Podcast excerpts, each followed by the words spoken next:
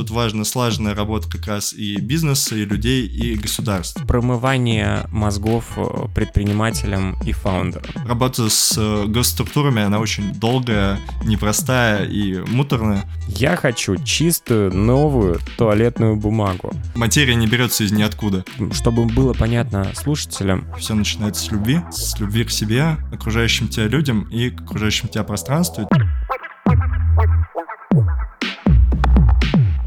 Всем привет, меня зовут Женя Лошак, и это подкаст «Кстати, да, о бизнесе». Здесь мы говорим с предпринимателями из разных ниш бизнеса. Я понял, что иногда мне интересно говорить о бизнесе, который несет пользу не только предпринимателю, но и в глобальном мире как-то влияет на жизнь других людей. Так я наткнулся на Никиту Литвинова и Анастасию Варлыгину. 23-летний Никита и 24-летняя Анастасия – выпускники Бауманки. Никита – инженер-эколог, а Анастасия – инновационный предприниматель. Они вместе сооснователи проекта «Простое дело», компании, которая разрабатывает и внедряет экологические решения для бизнеса на основе данных. И, кстати, они вместе вошли в список Forbes 30 до 30. Сегодня у меня в гостях только Никита, но тема экологии настолько глобальна, что, я думаю, мы еще сделаем отдельный выпуск, где вы услышите мнение Анастасии.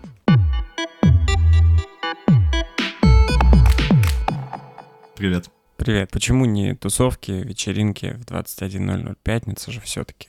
Где ты сейчас находишься? Территориально? Да, э, ну территориально я сейчас нахожусь э, в штате Огайо в США. Э, я приехал на какое-то время, как раз там Новый год, на полтора месяца к родителям, потому что они здесь живут. И, в общем, просто увидеться с семьей. А, а почему я в 21.00 здесь? Потому что это мне интереснее чем как раз тусовки. То есть э, тусовок и так довольно много, хватает, но часто это бывает бизнес-встреча. А так на выходных я чаще всего отдыхаю, поэтому у меня пятница, с понедельника по пятницу такой рабочий день. А, а вот в субботу, выходные я стараюсь как бы не думать про работу и заниматься больше такими вещами, которые идут как хобби.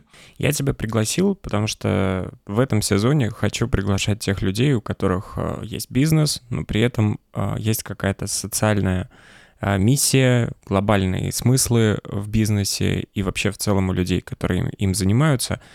Твоя компания, которая называется «Простое дело» и занимается экологическими вопросами, а, мне показалась именно такой. И в связке там с тобой, с твоим партнером Анастасией. Я хотел бы вот у тебя спросить, что такое простое дело и что это за компания? Компания «Простое дело» — это консалтинг э, в области экологии и устойчивого развития, который помогает компаниям внедрять более экологичные практики в бизнес-процессы на основе таких э, научных и data-driven решений. Давай, чтобы вот совсем было понятно всем слушателям, действительно было сложно понять, потому что мне всегда кажется, что ну, что в рамках компании там можно внедрить и что вы можете дать компании – что за услуги предоставляет компания «Простое дело», чтобы вот прям было понятно а, на пальцах? Да, если, ну, если очень общо, да, то мы как раз помогаем компаниям становиться более экологичными и снижать их воздействие на окружающую среду.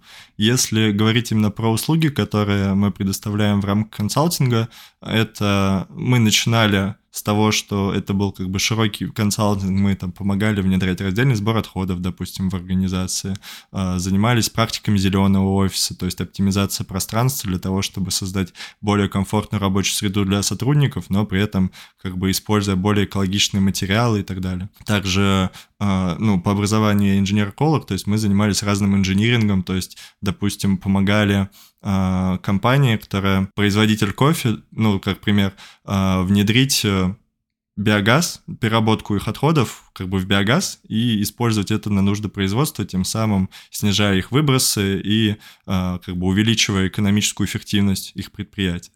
Вот, то есть это то, с чего мы начинали.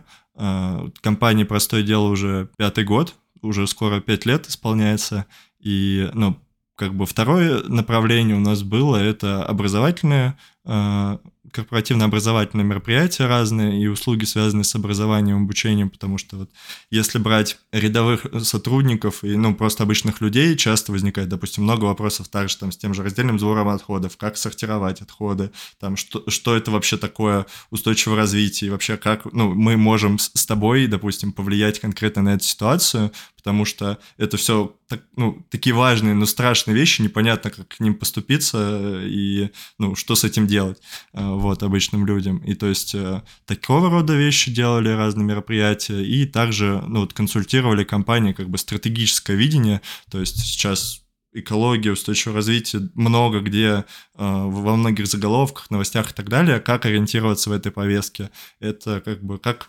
регуляторно, то есть как государства разные на уровне законодательства это внедряют, изменяют, и как бизнес может адаптироваться к этим изменениям и выходить как бы победителем. И вот последнее направление, на котором мы вот сфокусировались последние два года, и считаю, что сделали правильно, это разного рода аналитика, как раз по расчету если вот сталкивались, ну, как бы изменение климата, а, я думаю, многие как минимум сталкиваются с этим понятием, и уже немного с такими вещами, как углеродный след, то есть это вот парниковые газы, такие как э, там метан, СО2, вот все, все про это более-менее слышали, и вот как раз мы помогаем компанию оценивать их воздействие на окружающую среду, там, с их предприятий, офисов и других бизнес-процессов, и тем самым потом на основе этих данных помогать лучше и эффективно оптимизировать это. Как пришла тебе идея в голову, что ты хочешь э, пойти именно к бизнесу, потому что все-таки у тебя профессия, которая может быть э, связано с наукой, может быть связано вообще с какими-то разработками как раз, и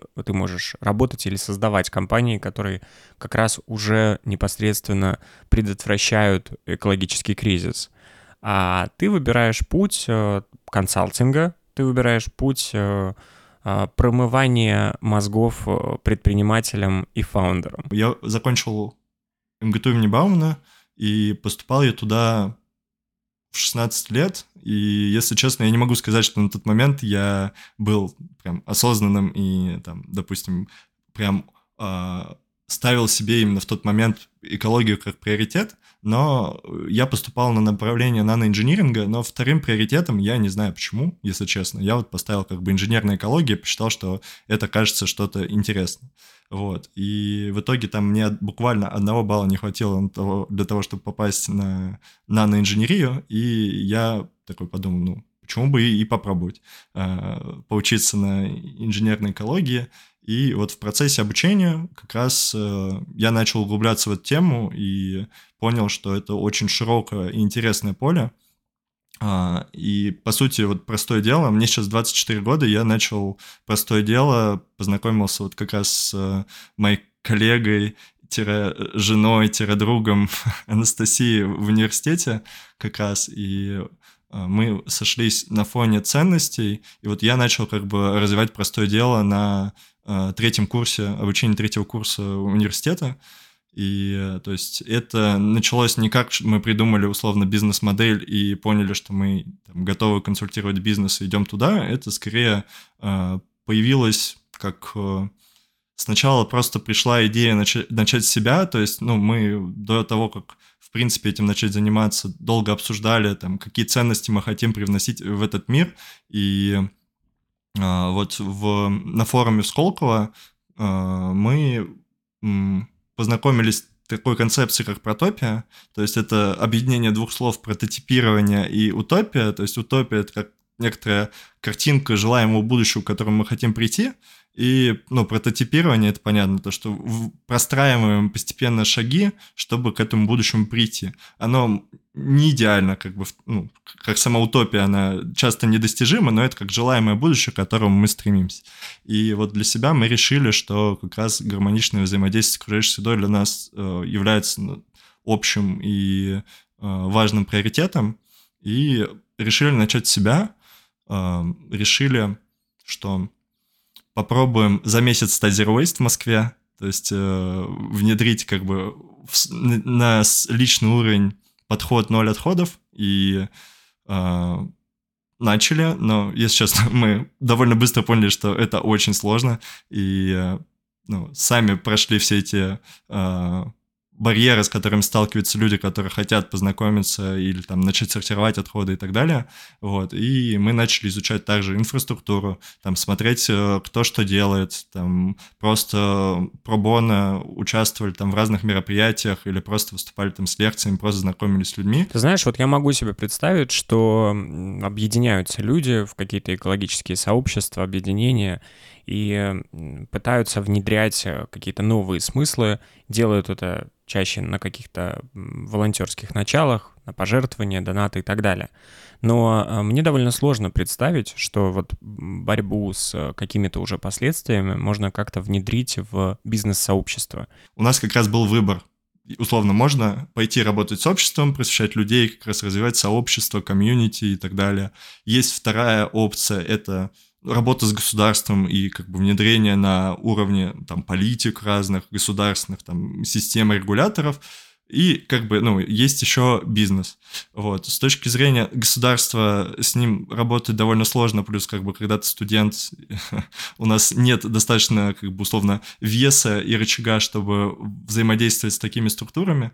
Вот. По поводу общества, это довольно сложная, ну, как бы сама по себе неоднородная структура, и как вот набрать эту критическую массу, это тоже довольно такая, ну, очень сложная задача, с которой не всегда понятно, как работать. И мы подумали, что э, как раз бизнес как основной драйвер изменений, как э, наиболее гибкий и понятный с точки зрения как бы рычагов, то есть то, что у него есть, допустим, экономическая эффективность, и через этот язык может донести, что как бы это важно. Или там с точки зрения того, что э, ну, бизнес хочет э, привлечь лояльную аудиторию и потребителей. И то есть ему важно доносить свои ценности как бизнеса, что они у них хорошая продукция, что она качественная, что, допустим, сырье добыто из хороших источников или там технология какая-то хорошая в плане с точки зрения, что низкое воздействие на окружающую среду. А, вот, и то есть, э, ну, поэтому как бизнес наиболее понятная и гибкая структура, которая как раз вводит инновации часто э, и тем самым иногда даже предвосхищает какие-то потребности пользователей, можно воздействовать как раз и на общество, и постепенно, как раз наращивая внутреннюю массу, можно воздействовать и на государство. Ну, по крайней мере, на тот момент э, мы так думали, и в целом как бы это подтвердилось. Не все гипотезы подтвердились, но то есть э, само направление, я считаю, было выбрано правильно. Никита, вот если по, ну вот прям взять как бы условно кейс и взять какую-то компанию, ну вот Яндекс, большая компания, у которой есть большой офис, а, что конкретно вы можете внедрить в эту компанию для того, чтобы она стала более экологичной? С какими запросами, условно, компания может прийти, помимо того, что вы можете прочитать лекцию для сотрудников, прочитать лекцию для там предпринимателей, которые владельцев этого всего, обучить сотрудников, там, я не знаю, сказать им, что надо выкидывать мусор в разные мусорки, почему это важно и так далее. Вот что конкретно еще можете внедрить в компанию? Все начинается, конечно, ну, с, со стратегического уровня, то есть э, это про как раз э, то, куда движется бизнес с точки зрения как бы рисков, потому что сейчас климатическая повестка, она активно развивается, и э, правительство выпускает новые законы, ну и как российское правительство, так и если международный рынок, то Европа, она и США, и международные рынки, они еще более нацелены на зеленую повестку, и как бы компании часто не хватает внутреннего ресурса, чтобы это все проанализировать, как-то адаптироваться к этому, и потому что они как бы занимаются операционными процессами, и как бы фокус бизнеса как бы доносить как бы ключевую ценность, а это как бы часто просто нет возможности сделать как бы широкий срез рынка или там пойти к конкурентам и проанализировать там то, какие решения или какое законодательство, как оно меняется. Я просто не совсем понимаю, зачем там условно той же айтишной компании нужно э, понимать, что глобально куда движется, э, вот чтобы было понятно слушателям, что конкретно. То есть я понимаю, почему это важно э, каким-то производственным компаниям, условно, у которой огромное количество каких-то заводов, фабрик, э, отходов, то есть там это неотъемлемая часть, и я думаю, что там даже должны работать сотрудники, которые там утилизируют элементарно. Буквально недавно я узнал, что, оказывается, при открытии салона э, красоты что ты, если открываешь салон красоты, ты должен заказывать какую-то дополнительную утилизацию вот этих волос. И я был просто удивлен, что это как бы, ну это же, подумаешь, волосы, они там разлагаются, насколько я понимаю. Вот. А оказывается, нет. То есть я слышал про отходы э, в больницах, что вот все эти ампулки, там, я думал, что ну это понятно, это же кровь там и так далее. Но про волосы я не слышал. А вот что еще? Для IT-компании, то есть э, там, допустим, вводятся новые политики и требования, допустим, по эффективности, энергоэффективности тех же дата-центров, которые используют компании. И как бы у IT-компаний дата-центров много. Вот. И, соответственно, то есть э, также э, с учетом как бы вот этой повестки регуляторной также и меняется э, поведение тех же акционеров, инвесторов в компании, и как бы сейчас инвесторы, э, они смотрят как бы тоже тренды и присматриваются к всему новому, и тоже сейчас там, особенно прошлый год и позапрошлый, активно развилась повестка ESG, то есть как бы это как раз с точки зрения как финансового инструмента для того, чтобы не только как бы финансовые риски оценивать компании, но и социальные, и экологические. И вот как раз это тоже такой важный драйвер, потому что все идет к тому, что если компания не учитывает социальные какие-то аспекты своего бизнеса, какой импорт она несет, и экологические, то инвесторы не будут вкладывать как бы деньги или будут там выдавать кредиты, но под гораздо больше процент, чем это есть сейчас. И как бы, ну, это переходит, перекладывается уже в язык денег. Вот. А, также, ну, связано все, что с ресурсоэффективностью бизнеса, то есть, опять же таки, если э, мы поможем как раз э, разработать решение, решение и там сделать срез решения по снижению энергоэффективности, точнее, по увеличению энергоэффективности тех же дата-центров, то затраты на электроэнергию у Яндекса снизятся, и тем самым это как бы повышает его экономическую эффективность. Это является плюсом. Вот. И также это, конечно, ну, маркетинг, это как раз то, что я упоминал про то, чтобы доносить ценность компании, как для привлечения хороших специалистов, которые идут не только ради денег, но и для того, чтобы нести какой-то позитивный эффект в общество.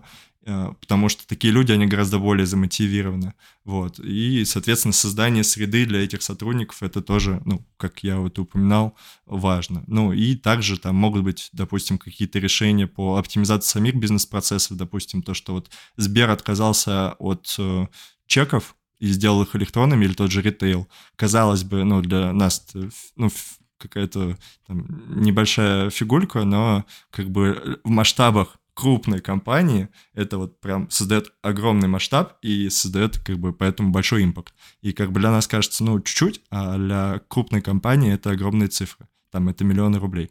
Ты очень много сказал про то, что вы можете внедрять каких-то таких смысловых вещей, там, рекомендовать что-то сделать и так далее. А можете ли вы, например, как компания непосредственно сами там что-то произвести для этого, там условно?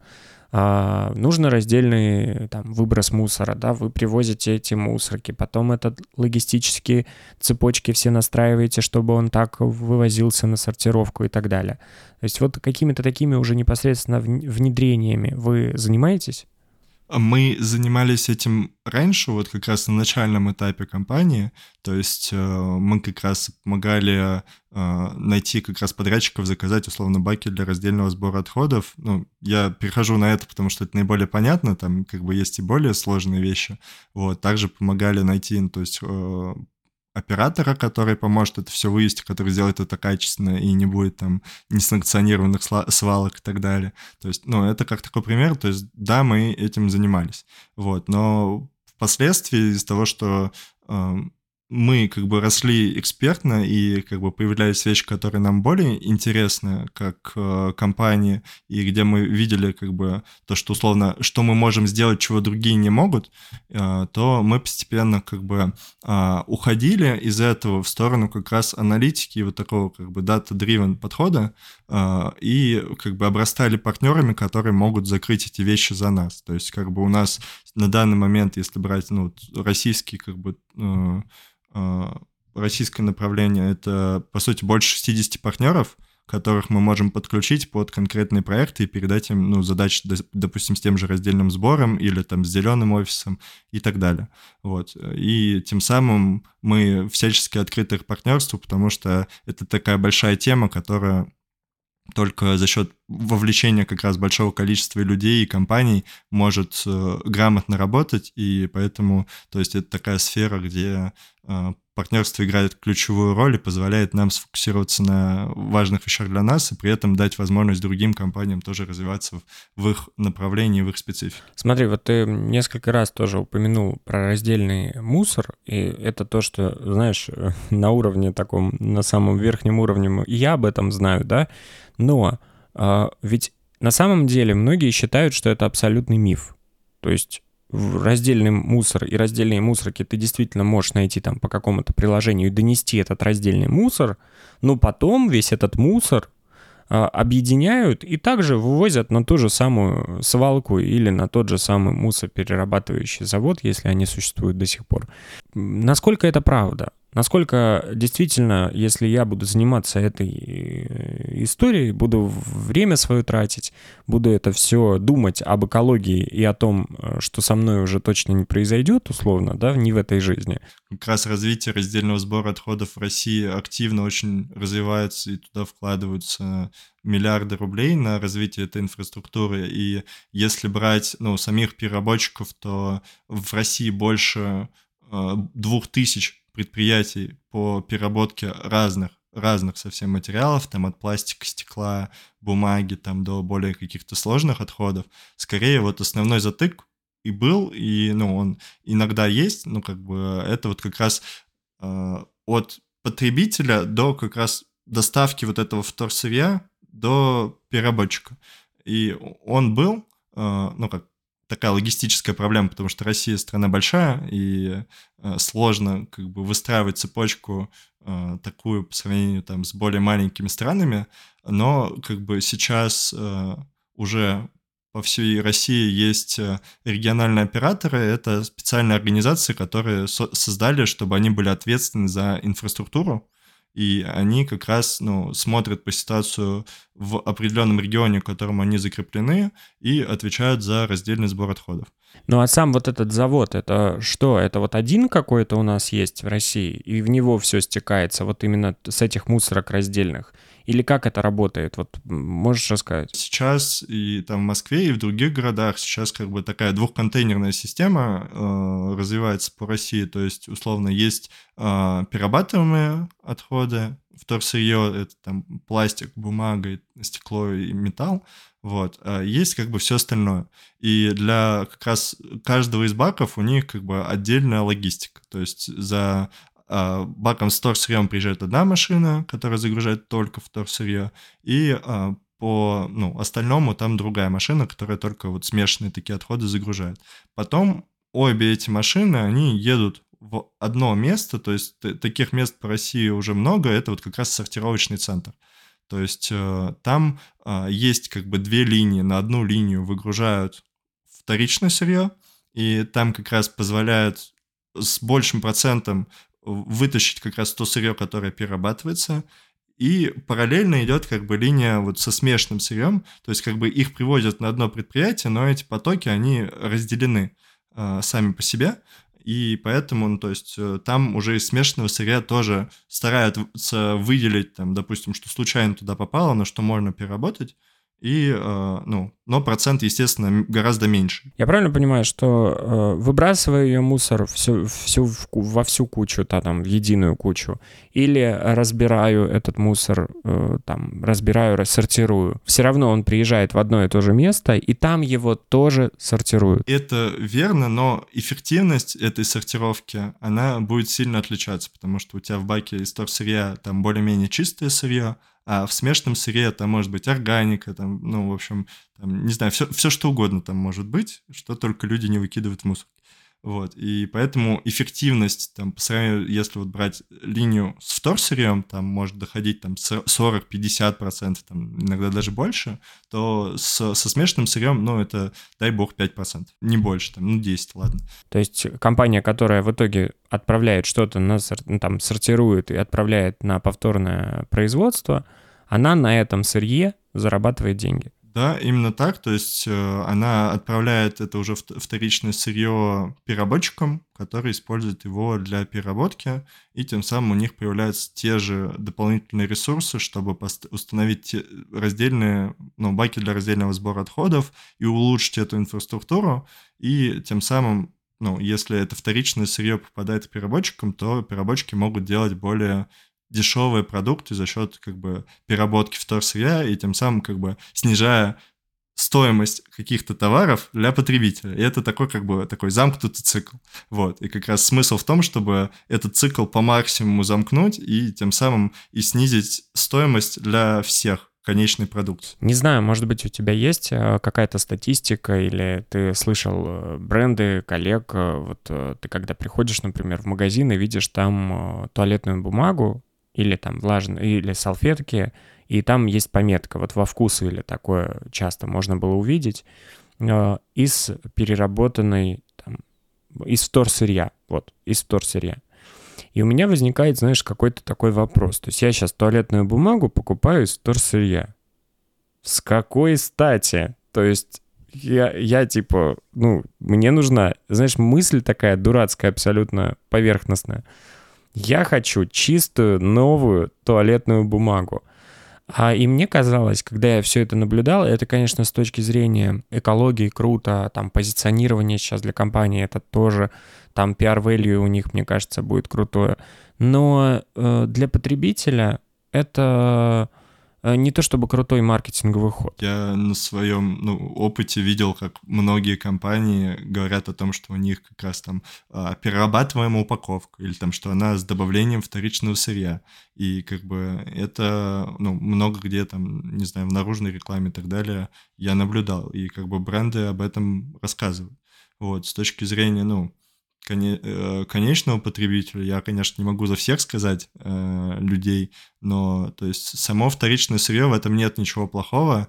Там, ну, банально, то, то, что мы используем сейчас, все, оно так или иначе было использовано ранее, и как бы, ну, она, материя не берется из ниоткуда, вот, и поэтому так или иначе можно все рассматривать как бы, как вторично использованное сырье, вот, э, поэтому, ну, то есть, э, да, там, когда, ну, деревья, э, не знаю, те же спиливают, из них делают там первичное волокно, оно как бы более качественно и с точки зрения там технических характеристик, но как бы добавив туда какой-то процент вторсырья, там не теряется качество, но как бы это делает как раз продукт более э, экономически востребованным, ну как бы э, для покупателя можно снизить стоимость и себестоимость производства.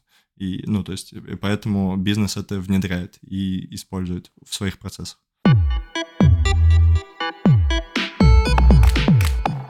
Если вы так же, как и я, любите подкасты, то иногда здесь я буду делиться своими рекомендациями. Хотел бы посоветовать вам один интересный и, главное, познавательный подкаст. Взяла и сделала Наташа Черновой. Наташа 20 лет работала в глянце, потом вышла в свободное плавание и придумала свое небольшое контент-бюро. А чтобы не было страшно строить бюро, запустила подкаст «Взяла и сделала», в котором встречается с женщинами-предпринимательницами из разных городов России. С конца января у подкаста «Взяла и сделала» выходит новый сезон, в котором ведущий ведущая разбирается в таких вопросах, как где предпринимателям брать деньги на свои проекты в текущих условиях, о каких юридических правилах нужно знать предпринимателям, как сотрудничать с государством и почему опасно брать гранты, и о многом-многом другом в подкасте «Взяла и сделала», который вы также можете найти на всех платформах или по ссылке в описании к выпуску. Приятного прослушивания! Сейчас э, как выглядит твоя бизнес-модель в компании? То есть это, э, вот мне показалось, что она, вся бизнес-модель, она строится вот на двух людях. Есть ты, есть Анастасия, и э, не будет тебя и не будет Анастасии, никакие процессы там не будут происходить. Расскажи подробнее про это, насколько это так или не так, потому что прочитать лекцию можете только вы, понятно, что там дать какие-то инструкции и прочее, это можно вообще как-то онлайн. А что в компании, какие движки еще есть в компании, которые приносят прибыль? Если брать нашу команду, то сейчас в команде, а, получается, если брать именно российское направление, это а, получается 8 человек. то есть включая нас с Настей, и туда как раз входят разные инженеры и там, ну, специалист по маркетингу, там, по бухгалтерии и так далее. То есть э, у нас как бы есть, по сути, ну, вот люди, которые full time работают над проектами над аналитическими, и да, то есть, возможно, освещается и кажется там из социальных сетей, что это только мы, но это не так, то есть у нас есть как бы команда, вот, и есть еще как бы международное направление, которое мы развиваем, и в том числе, почему я нахожусь в Америке, э, оно называется «Елка», это связано с тем, что как раз вот аналитическое направление, мы немножко его как бы развернули на международный рынок и э, начали двигаться в сторону разработки своего собственного ПО, которое как раз поможет упростить для компаний э, как сбор данных, так вот и а, аналитику в области экологии и устойчивого развития. Вот, и то есть поэтому я практически там 8 месяцев жил в Калифорнии, и вот я думаю, туда скоро вернусь. А, для продолжения общения и так далее, и привлечения инвестиций. Вот. И, то есть, вот, если брать международное направление, то там сейчас э, три человека, ну, вот, э, э, которые как раз занимаются тоже поиском клиентов, и это такая тоже модель, условно, э, консалтинг плюс э, как раз ПО, э, если брать международку. А, а, вот, а в России это такой больше классический консалтинг, то есть э, к нам приходят клиенты, мы обсуждаем конкретный проект, там, задачу, которая входит, э, ну, которая у них есть, и обсуждаем разные варианты, то есть и вот такая как бы проектная работа. Вот, и, то есть, опять же таки, есть партнеры, которых мы подключаем под проекты, и не всю работу делаем сами, как я упомянул, больше 60 партнеров, которые могут закрыть разные услуги и зоны, за которые как бы мы можем не отвечать, которым мы доверяем и, соответственно, можем это делегировать. Ты заговорил про IT, что там елка, в данном случае международная компания, уже будет больше там про софт, про то, что действительно можно монетизировать там на огромное количество людей. Я недавно узнал про такое приложение, где ты можешь, э, работая там, выращивать виртуальные деревья, а потом, спустя какое-то время, набрав определенное количество часов, поедут и посадят настоящее дерево, и даже там а, пришлют тебе фотоотчет, что это дерево посажено. А, как а, такие истории, вот когда действительно ты уже видишь какой-то конкретный результат, то есть это как раз про скрещивание бизнеса, как мне кажется, ну там фрилансеров, вот, которые много работают, используют это, про скрещивание бизнеса, технологий и в том числе экологии. Как тебе такие проекты и задумывались ли вы о реализации чего-то подобного? Ну, мы как раз и двигаемся в эту сторону, и мне кажется, как раз самое интересное это стык э, каких-либо сфер, и в моем случае это как раз экология и технологии, инновация. То есть как раз на этом стыке и рождаются какие-то идеи и классные решения, которые как раз могут в значительной степени изменить ситуацию. И есть очень много, допустим, полезных э, там статей и э, информации по поводу того, как э, разные ну, IT-решения могут помочь в решении тех же проблем с отходами, с проблемой с изменением климата и других экологических проблем. И поэтому мы и смотрели в эту сторону с самого начала, и как бы вот сейчас как бы елка это одно из тех решений, которых как раз мы продолжаем, пробуем развивать как раз на стыке. И, ну, мне кажется, только за этим как раз и будущее, и возможность изменить э, текущий статус-кво. Вы занимаетесь, знаешь, опровергни, если это не так, э, уже работой с последствиями. Работой с последствиями э, того кризиса, о котором все пишут, экологический кризис, в котором мы все активно уже в нем находимся и, и будем находиться. И даже многие пророчат какие-то катастрофы в связи с этим, и глобальное потепление тому подтверждение. Действительно ли вы работаете только с э, предотвращением и подхватыванием того, что уже сейчас происходит, но не, знаешь, э, не с э, такими какими-то глобальными изменениями на уровне каких-то государственных а, процессов. Мы работаем не только с последствиями, условно, там компания, не знаю, выбросила что-то ну, в атмосферу или там так далее, и мы как бы пытаемся с этим э, бороться. Мы, то есть многие вещи, они могут быть решены на этапе проектирования и дизайна, и вот как раз допустим, тот же софт елка, он направлен на то, чтобы компании могли, помимо того, чтобы собрать данные, допустим, они могли на этапе проектирования того же продукта там, выбрать более экологичную упаковку, которая будет и перерабатываемая, и более экологичная. Вот. Э, и, то есть, это как бы на этапе раннем а, она как раз, ну, можно многие моменты, связанные с воздействием на окружающую среду, снизить. Там по разным данным, вот э, у меня близкая знакомая, которая индустриальный дизайнер и занимается как раз эко-дизайном, она там, проводила research, то, что э, до 80% воздействия на окружающую среду продукта можно как бы снизить и изменить на этапе дизайна этого продукта, и поэтому этот этап такой очень важен. Вот. С точки зрения ну, государственных структур, то, конечно, э, пока что мы э, вот в России двигаемся в сторону создания базы данных, вот как раз там по разным продуктам, по упаковкам и так далее.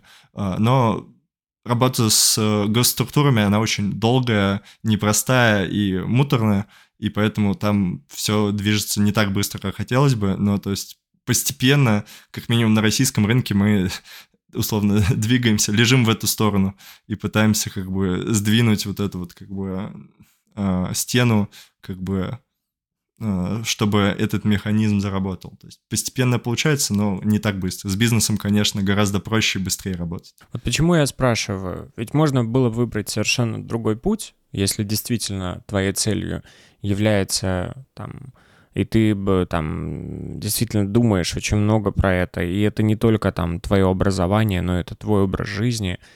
И можно пойти по пути э, того же, например, Вани Голунова или по пути Алексея Навального и э, делать расследование на тему того, что происходит, а, давать много информации, не знаю, там привлечь расследователей, которые могут а, или войти к ним в команду, которые могут этим заниматься, но стать уже а, Никитой Литвиновым, который борется за экологию.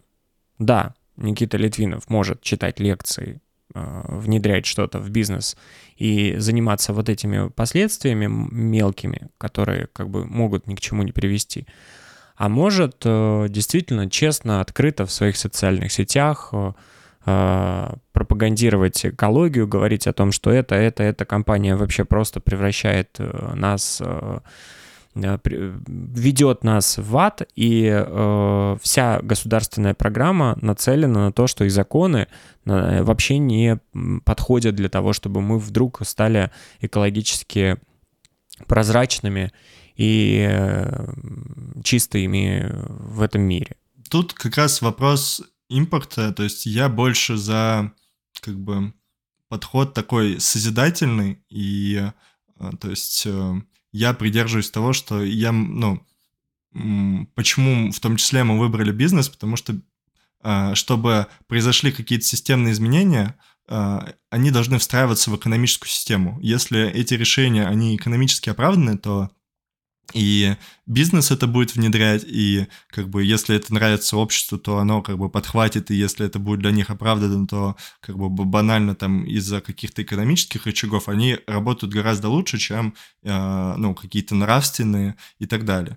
Вот. И регуляторика ну и государство, когда видит потребность того же бизнеса и людей, она может как раз начать думать в эту сторону и уже как бы дорабатывать э, какие-то законы под э, уже когда есть прецедент.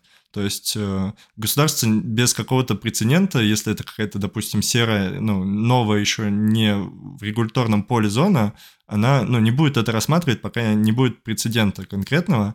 И, то есть, можно добиваться этого через критику и создание, ну, какого-то, ну, такого информационного поля и повестки, ну, вот, раскачивание вот этой лодки, а можно через, как бы, внедрение инноваций, каких-то практик, инфраструктурно это менять, и это, как бы, разные подходы, и я не говорю, что какой-то из них правильный, какой-то неправильный, э, как бы они оба важны, и это тоже важно делать, то, что делают и э, активисты и так далее, но, как бы, вопрос того, где конкретно я с учетом моих знаний и навыков могу сделать как бы больше вклад.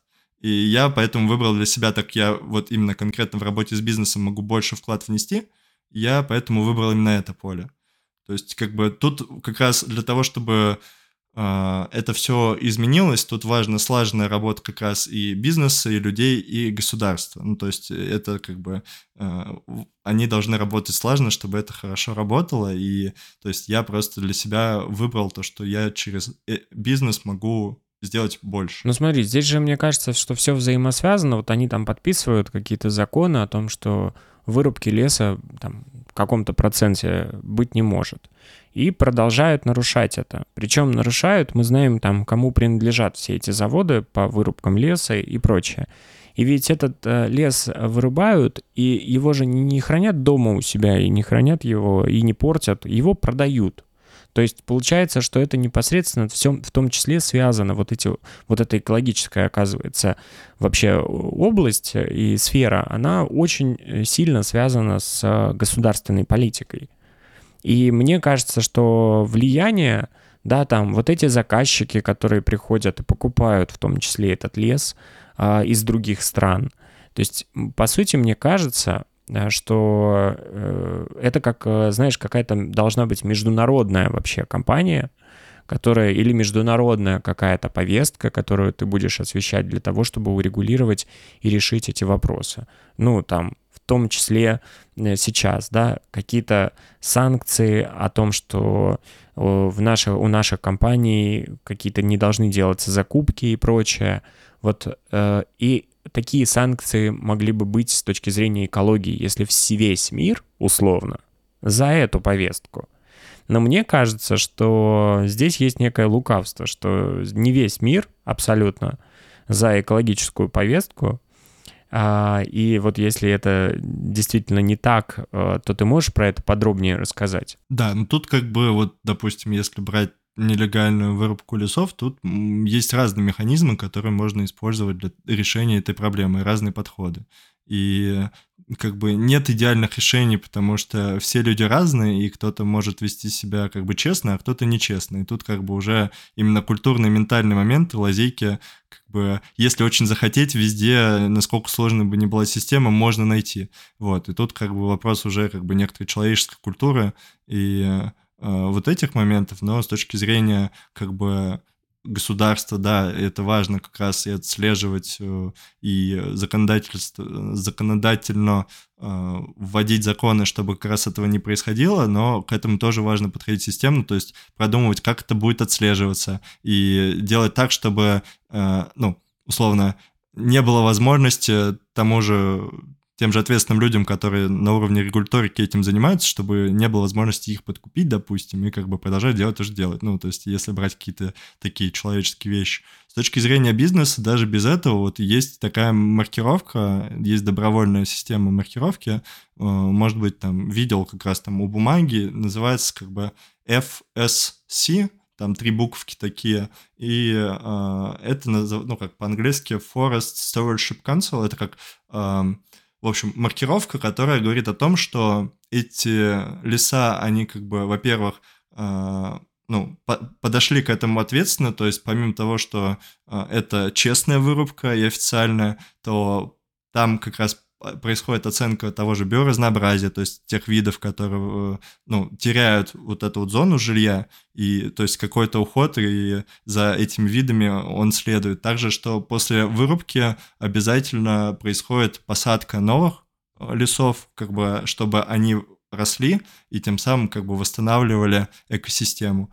Вот. И также как бы ну, отслеживает ответ, ну как бы, что цепочка поставок вся, она ответственна. То есть э, и только тогда на конечном продукте можно ставить эту маркировку. И вот как раз эта инициатива, она международная. До того, как э, произошло 24 февраля, э, там она как раз в России была довольно широко распространена, и там я не помню чисто, ну как бы, ну прям абсолютных процентов, но Россия была одна из лидеров в мире по тому количеству лесов, которые как бы сертифицированы этой маркировкой, и то есть, но при этом, ну, да, все равно довольно большой процент, как и много где, это тоже нелегальная вырубка, это не только в России проблема, это проблема по всему миру, вот, то есть не то, что Россия какая-то особенность с этими проблемами, вот, поэтому, то есть э, это как пример того, допустим, как э, ну, не бизнес, но вот некоторая инициатива для бизнеса, не регуляторная, тоже может влиять. И то есть, как бы, Просто это могут быть разные подходы. Но пока есть вот эти глобально большие компании, которые, вы, кстати, с ними работаете, там, Лукойл, вот эти все BP, ну, все, что касается э, бензина. А пока есть эти компании, пока есть машины, которые продолжают производить в огромном количестве, бензиновые, да, у нас один Илон Маск и там, ну, еще пара компаний, которые пытаются избежать этого тем, что создают какие-то электронные, удобные электрокары. Но э, пока это все-таки не выходит на такое недоступно для большого количества людей. Все-таки доступнее бензин. Как-то с ними у вас получается взаимодействовать и работать? Или это бесполезно вообще? У нас нет клиентов именно вот те, которые работают именно с нефтянкой. А, то есть у нас есть клиенты, допустим, там из тяжелой промышленности, ритейл, FMCG, IT-компании, то есть немного даже стройка есть. С точки зрения, допустим, вопроса, какой вид э, того же автомобиля лучше бензинового и электрического, то есть у них есть свои плюсы и минусы. То есть если, да, как бы бензин, то есть, да, там как раз сжигание ископаемого топлива и выброс парниковых газов, а, но от тех же электромобилей там а, не знаю, те же батареи, они, если их грамотно не утилизировать и на том же этапе производства, они могут быть довольно токсичными. И тоже много ресурсов затрачивается. То есть эколог... Э, электромобили, они могут быть более экологичными, но если электричество, которым они заряжаются, оно как бы тоже не на ископаемом топливе, а на возобновляемых. То есть там солнце, ветер и так далее. Это очень сильно зависит от инфраструктуры, и если, допустим, инфраструктуры для электромобилей в России нет, тем более если говорить то, что в России зимы очень холодные, а как бы аккумуляторы, они на морозе, я думаю, вы знаете, с тем же телефоном, если брать какой-то базовый опыт, они гораздо быстрее разряжаются. И поэтому, то есть, важно понимать контекст, и что где-то какие-то решения, они могут быть лучше, а где-то они просто могут не подходить. И то есть это создает вот эти вот в том числе тонкости того, что не везде как бы решение применимо. То есть там, солнечные панели в Африке и там э, в Мурманске, ну, их эффективность, я думаю, сами понимаете, она будет совершенно разная. Вот, поэтому это такой важный момент, и то есть то, что хоть и важно переходить, и переход есть, э, ну, и он будет, и это обязательно произойдет, потому что, да, другого как бы варианта нет. Но все равно как бы важно отдать должное, что благодаря тому же ископаемому топливу мы вот с тобой сейчас сидим, записываем подкаст, у нас есть свет, электричество и так далее, то есть и это такой, ну, непростой переход, э, потому что очень много всего на этом подвязано, чтобы как бы надо еще чтобы люди при этом в качестве жизни не, не пострадали, но при этом и перейти. И как бы это ну, такой непростой вопрос. И там бывали случаи, которые меня лично триггерят, это когда, там, не знаю, кто-то просто берет и пишет, там, а почему нельзя пересмотреть экономическую систему? Там, как я до этого не додумался, условно, да, я вот не пришел к министру такой, давайте пересмотрим экономическую систему, он такой, серьезно? Ну, я про это не думал. Ну, ну то есть э, тут как бы это такие сложные вопросы, которые, ну, часто кажется из бытовой жизни, что это все просто, на самом деле это, ну, э, это не так. И э, поэтому э, к этому вопросу надо подходить системно, но важно об этом думать. Ну, то есть потребитель не обязательно должен думать про все вопросы, но просто должны понимать, что есть люди, которые в этом направлении думают, все осмысляют и придумывают как раз системные решения для того, чтобы этот переход происходил и происходил грамотно. А куда мы сейчас движемся? Вот э, в каком направлении мы движемся? Почему спрашиваю? Потому что я прочитал на сайте ФОМ, э, статистика есть только 9% россиян полагают, что сейчас не происходит опасных для человечества изменений климата. 41% думают, что они происходят и их можно остановить. 34%, что остановить их уже невозможно. Довольно большой процент, я считаю.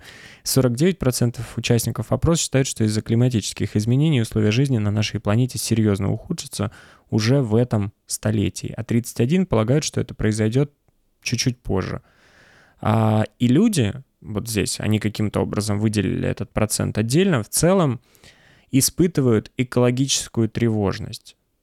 Вот что такое экологическая тревожность? Играете ли вы на экологической тревожности, продавая ваши продукты и внедряя это в бизнес? И куда мы движемся? Так, начну тогда с конца. По поводу экологической тревожности мы стараемся, как компания, не развивать экологическую тревожность людей, потому что тревожности и так хватает в мире.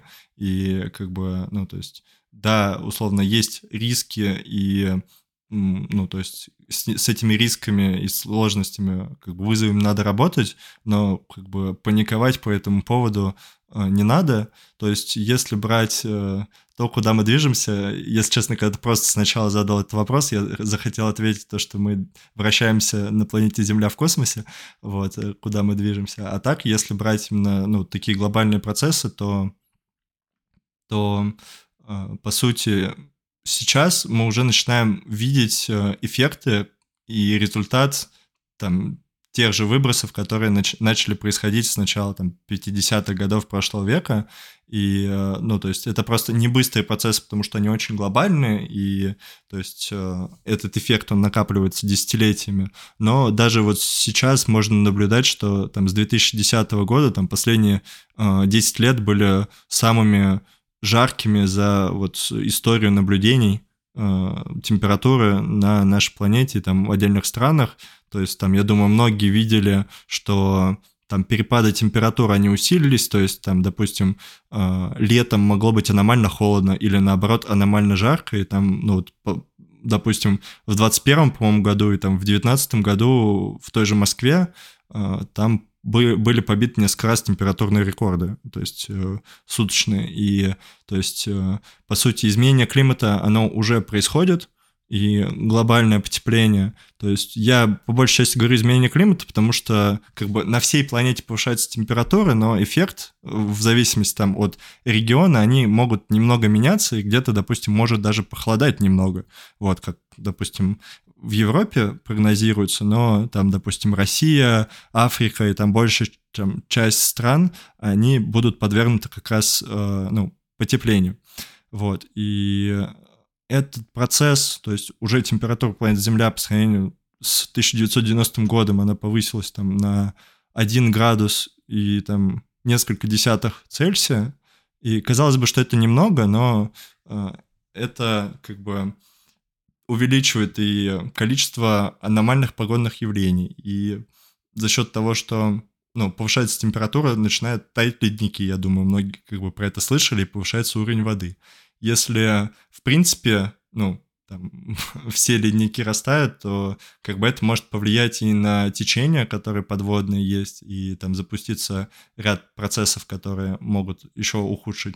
А, также, ну вот, если мы не как бы придержимся, не сможем как бы а, остановиться вот в пределах 2 градусов, там как бы это потепление, оно еще может больше вырасти, то есть не то, что как бы будет прям конец света и все умрут, но просто качество жизни людей, оно от этого в значительной степени может ухудшиться. И то есть как бы если просто условно мы не потратим сейчас там миллионы и там миллиарды, то как бы мы можем в будущем как человечество на адаптацию к этим изменениям потерять там триллионы, то есть там 12-значные суммы. И то есть как бы в краткосрочной перспективе, может быть, кажется, что это, ну, экономически нецелесообразно, но если брать горизонт там 50-100 лет, то это очень даже оправданно. Ну, вот не кажется ли тебе, что это такая, знаешь, э, по отношению к планете несколько эгоистическое э, вообще такое отношение? Э, потому что мы знаем все, что у планеты есть свой срок, и этот срок может закончиться, и планеты могут прекратить свое существование, а мы на этой планете просто гости, э, которые пользуются этими ресурсами.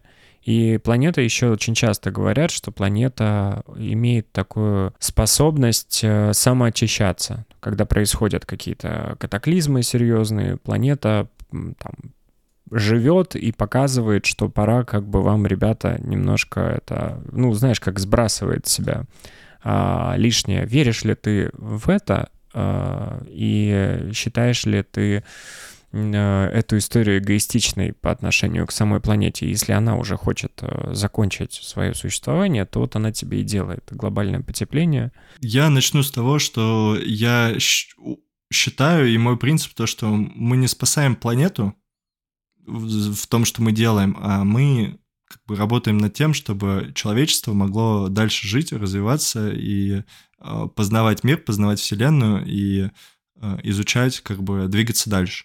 И то есть то, что делаем мы, по сути, то есть э, планете не холодно, не жарко от нас, то, что ты говоришь, э, она может там условно нас бросить, а нажать кнопочку reset, и условно мы можем как бы откатиться там, не знаю, к первобытным временам, или там человечество просто может вымереть. Ну, как бы планете не холодно, не жарко с нашего наличия, вот, ну, точнее, она становится теплее, но как бы это, она, у нее нет прям именно такого сознания, как у нас, оно как бы может быть, есть, но оно как бы другого масштаба. Я не готов впускаться как бы в эти размышления, пускай э, каждый отвечает на этот вопрос сам, но э, как бы ну, мы просто условно боремся за свое выживание, и это не первый кризис, с которым сталкивается человечество, который экологический. То есть э, это уже там, пятый или шестой кризис, с которым сталкивались люди там, из-за того же изменения в тех же процессах, допустим, когда было, был период похолодания, и там люди пещерные,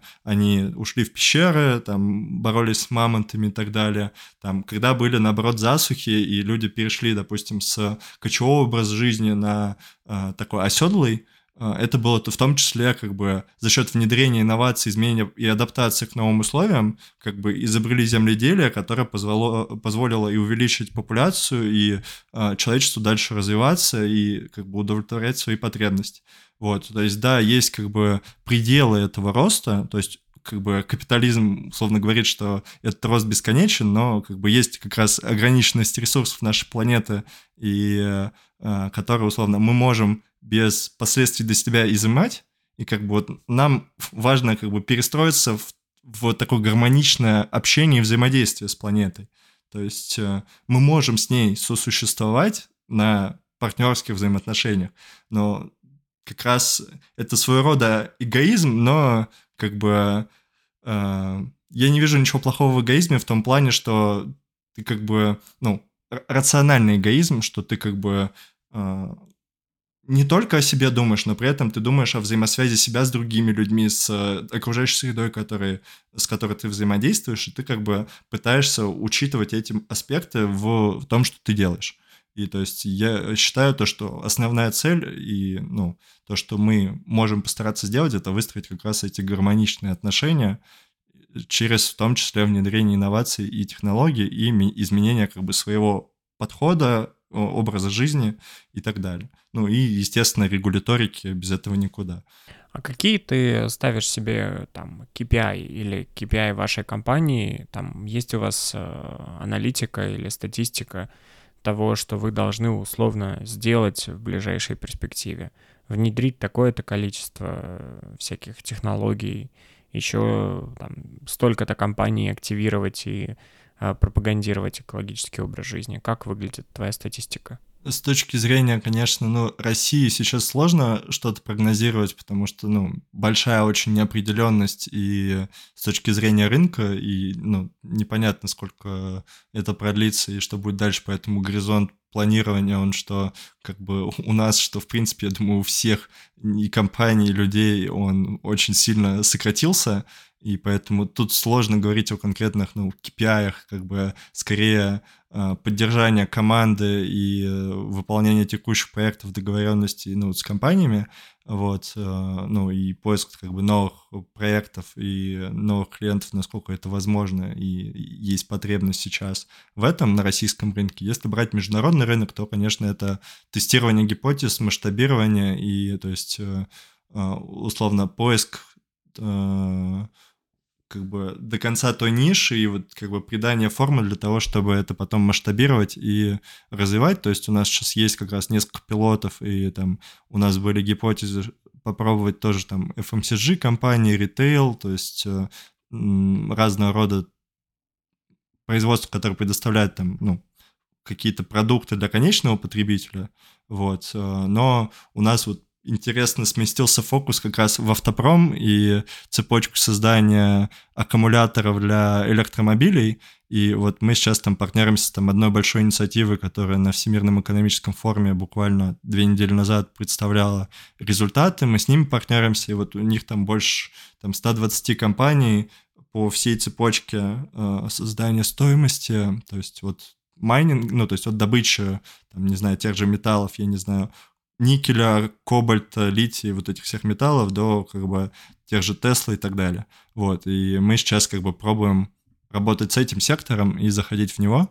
Это, конечно, такая очень новая для нас ниша и интересная, вот, поэтому э, тут углубление и как бы масштабирование вот в этом поле, чтобы как раз сделать цепочку создания аккумуляторов более прозрачной и более экологичной. А важно быть э, и придерживаться как, какой-то тоже с экологической повестки, занимаясь э, экологией. Условно, летаешь ли ты на самолетах, ездишь ли ты на поездах, пользуешься ли ты всеми этими благами, которые разрушают экологию в мире? Я стараюсь как бы минимизировать, насколько это возможно, то есть эти процессы. И то есть там, если инфраструктура позволяет пользоваться там общественным транспортом вместо личного автомобиля и там, ну, использовать вместо самолета, то есть если это возможно, там более простые или, допустим, ну, созвониться в Зуме и вот записать подкаст, как бы для этого сейчас не надо ехать там в Россию куда-то еще или там к тебе на Бали, чтобы записать этот подкаст. Как бы технологии позволяют, то есть насколько возможно, да, я стараюсь как бы минимизировать и транспортный след, тоже сортирую отходы на личном уровне, э, по максимуму, насколько тоже инфраструктура позволяет. То есть, условно, я приезжаю в новое место, сразу там, ну, естественно, там есть базовые вещи, там, условно, там, э, где жить, э, спать, что есть, там, и так далее. Но вот после этого сразу, как бы, я э, в том числе занимаюсь вопросами уже такими, как инфраструктура по сбору, там, как, как, что я могу сортировать, что нет, там, общественный транспорт, и вот такого рода вещи, насколько это там позволяет обстановка, в которой я нахожусь опять же, ну, есть как бы потребность во встречах в бизнесе иногда, ну, там, допустим, каких-то вещей не избежать, и вот, допустим, то, что сейчас я нахожусь, то, что у меня, ну, жена и партнер Настя, она в России, потому что, ну, вот у меня есть грин-карта, а мы сейчас как бы в процессе воссоединения семьи, то есть как бы в Россию по понятным причинам я прилететь не могу, и там увидеться с ней она тоже ко мне не может. Соответственно, ну, то есть, чтобы увидеться, банально, этот процесс очень долгий, занимает там полтора года в среднем воссоединение семьи, и поэтому, то есть, э, чтобы увидеться, я, естественно, ну, не могу избежать перелета а, просто физически. Ну, то есть, как бы есть потребность, то есть я подхожу к этому без маразма, но, э, то есть, стараюсь рационализировать, насколько это возможно. Не надо себя карать и ругать за то, что если что-то не получается, инфраструктура не позволяет, как бы важно просто стараться по мере возможности насколько как раз инфраструктура позволяет, и, ну, то есть э, все могут включаться по-разному, и там у меня тоже были моменты, когда я там условно себя даже ругал за какие-то вещи, но это неправильный подход, то есть важно подходить к этому условно через призму не какой-то тревожности или там агрессии и так далее, потому что все как бы на разном уровне готовности к этому, как, ну, как физическом, так и там условно каком-то а, психологическом. И как бы, ну, к этому просто надо с эмпатией подходить, и то есть как бы начинать с себя, потом как бы давать возможности заинтересовывать просто других, по, по мере возможности, но без какого-то там давления или агрессии, потому что, ну, то есть по-другому это не работает, поэтому, условно, такой подход через э, призму любви, поэтому вот надпись, с которой мы заканчиваем все лекции, как бы то, что лежит у нас в ценностях, это то, что все начинается с любви, с любви к себе, к окружающим тебя людям и к окружающим тебя пространству, и только как бы через эту призму я считаю, что можно двигать горы, создавать классные проекты, изменять систему и, ну, как бы двигаться дальше как человечество. В одном интервью ты сказал, нам было важно уйти от ассоциации с благотворительностью и НКО и показать, что мы коммерческая организация, которая помогает устраивать практику устойчивого развития в экономическую систему. Почему тебе было важно уходить от этой ассоциации? Что не так с некоммерческим сектором? С некоммерческим сектором все хорошо. Тут скорее как бы важный психологический момент, что как бы как раз э, чтобы это не ассоциировали как то, что мы отдаем деньги на благотворительность, а то, что как бы это тоже экономическая ценность для бизнеса и ну, как бы, чтобы компании, допустим, которые раньше ассоциировали, что как бы экология это просто, ну, мы делаем что-то хорошее, показать скорее то, что это может быть и оправдано для бизнеса с точки зрения экономики, с точки зрения как бы э, привлечения там сотрудников и повышение эконом- экономической эффективности компании. И тут как бы с некоммерческий сектор и благотворительность я считаю очень важными, и тут скорее это больше, ну, как бы я говорил осознанно, чтобы немножко показать еще другие фокусы, что как бы на экологию можно смотреть как на бизнес, а не только как на что-то условно хорошее для всех и как бы потому что были такие случаи, там, допустим, когда даже у нас э, у коллег э, приходили с запросом там помогите нам э, экологизировать наше мероприятие. Они там разрабатывали им дорожную карту и, то есть, э, делали работу, а потом, то есть, компания говорила, ну, типа, вы же за все хорошее, там, ну, типа, соответственно, типа, а платить деньги мы не будем. И, э, ну, то есть и, и на тот момент, когда выходила эта статья, то есть не все бизнесы относились к этому как к какому-то экономически целесообразному направлению, и поэтому вот в, то, в том моменте это было важно как раз сказать и спозиционировать. А в чем э, эта экономическая целесообразность? Можешь на каких-то примерах привести? Ну, вот, допустим, как раз если компания, у нее, допустим, на предприятии образуется отход, раз у нас сегодня много мы про отходы говорим, то давайте на этом примере.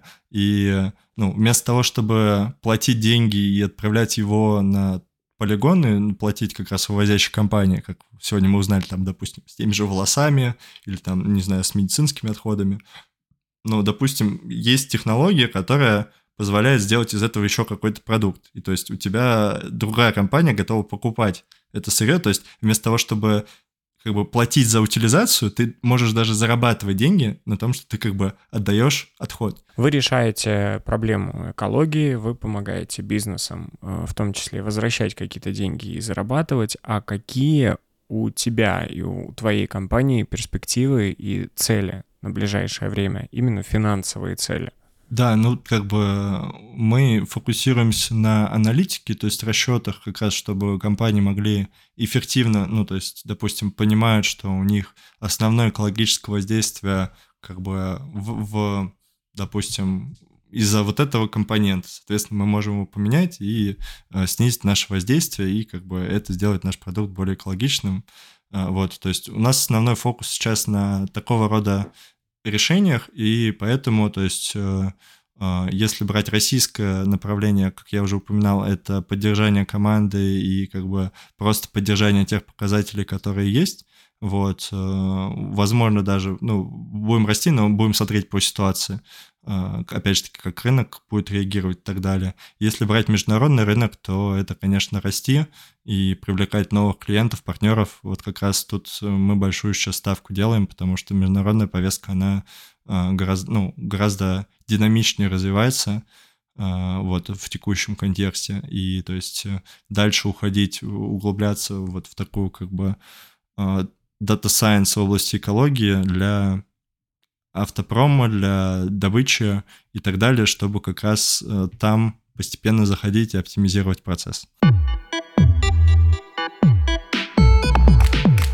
Ты уже сказал, что по каким-то причинам, по понятным, ты не можешь вернуться в Россию. Какая у тебя причина? Я призывного возраста. Ну, мне 24 года. То есть я окончил магистратуру, но у меня нет э, докторской, допустим, и, или отсрочки. Ну, то есть э, от э, того, чтобы не служить, то есть это очень понятная причина, по той же причине я то есть, не могу там находиться сейчас. А как э, в целом на твой бизнес отрикошетила эта ситуация? Да, ну тут как раз э, год был очень непростым с точки зрения как бы моего ресурса и вклада, э, ну то есть времени там условно было время, когда там по 16 часов в день работал для того, чтобы, ну, как раз поддерживать компанию на плаву и так далее. То есть, э, естественно, это все повлияло пагубно, и там многие вещи пришлось перестраивать. То есть сначала, конечно, первый кризис, который там мы пережили, это был COVID, потом, ну, соответственно, вот это, и то есть и, довольно мы много чего с командой и с, с Настей просто прошли как предприниматели, я думаю, и все люди, кто, конечно, это прошел, вот, э, то, ну, когда это все произошло, у нас как бы был ряд проектов долгосрочных, которые мы вели, и они как бы помогли сгладить, ну, потребность э, в оплате команде и как бы ресурсах, то есть за счет того, что там у нас были проекты, которые по, там, по полгода, там 9 месяцев длятся, то есть э, они, то есть от них компании не отказывались, потому что как бы деньги уже были, бюджет под это выделены, и то есть э, тут как бы проекты просто велись и были в работе. А это помогло сгладить, там все проекты, которые были в обсуждении, они сразу встали на паузу, там компании международные, они сразу там многие там, мы не знаем, что будет, и, ну, соответственно, там, а, проекты некоторые закрывались и просто, ну, не происходили, там кто-то выпадал из коммуникации, и так далее. То есть, условно, нам повезло, что у нас были такие долгосрочные заказы, которые помогли это сгладить. Потом, там, через там, 2-3 месяца после того, как это произошло, компании начали так оживать, то есть они более-менее адаптировались, естественно, все верили, что это быстро, побыстрее закончится, но, то есть, и начали так просыпаться, и, то есть, ну, э, вернулись там к обсуждению, естественно, там больше российских компаний стало, чем международных э, у нас, как бы, среди клиентов, а, вот, если до этого было гораздо больше международных, но и российских меньше, то там поменялось диаметрально. Все равно остались международные клиенты, но как бы их стало меньше. Вот, и, соответственно, то есть, э, ну, на удивление, российский бизнес как бы включился в эту повестку, э, хотя до этого как бы такой, ну, динамики от них было не так много.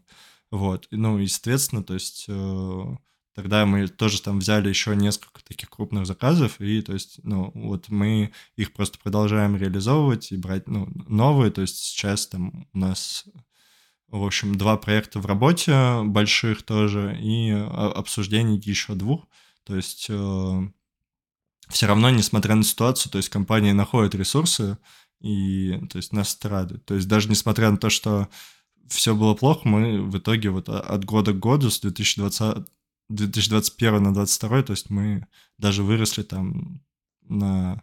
Там, я, я не помню цифры, но практически там в два раза. Ты попал в список 30 до 30 Forbes. Есть ли у тебя потенциал и желание попасть в основной список Forbes?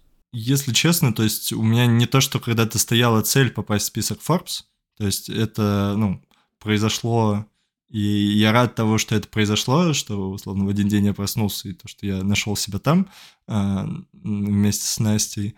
Ну, как бы, если честно, для меня это не то, что поменяло, это, условно, я проснулся, это поменяло мой статус, но не поменяло меня как такового, и, то есть, я просто продолжал делать то, что я делаю, там, то, как другие оценивают мои заслуги, а, это уже как бы вопрос для меня стоит на втором ранге. Для меня важно, ну, как бы делать то, что я считаю важным и справедливым для себя. Вот. А, а то, какой уже импакт. Ну, то есть для меня это было очень приятно. Я не могу сказать, что, типа, типа да, как данность, типа, это прям очень круто, и я прям очень сильно обрадовался, но это не то, что как бы сама цель. Вот. Для меня цель как бы просто делать больше классных проектов и классные вещи, которые я считаю для себя правильными. А, ну, как бы социальное признание, то есть не все вещи могут быть социально од, од, как бы одобряемые э, или там правительственно одобряемые, но как бы их важно делать, и поэтому, то есть для меня это немножко как бы стоит на втором месте по сравнению с тем, что я делаю, вот. Но участие в таких конкурсах и победа в них, это, конечно, очень важно и радует, и поэтому, то есть это дало выход на определенный уровень и открыло определенные двери, поэтому ну, я этому очень благодарен, что это произошло.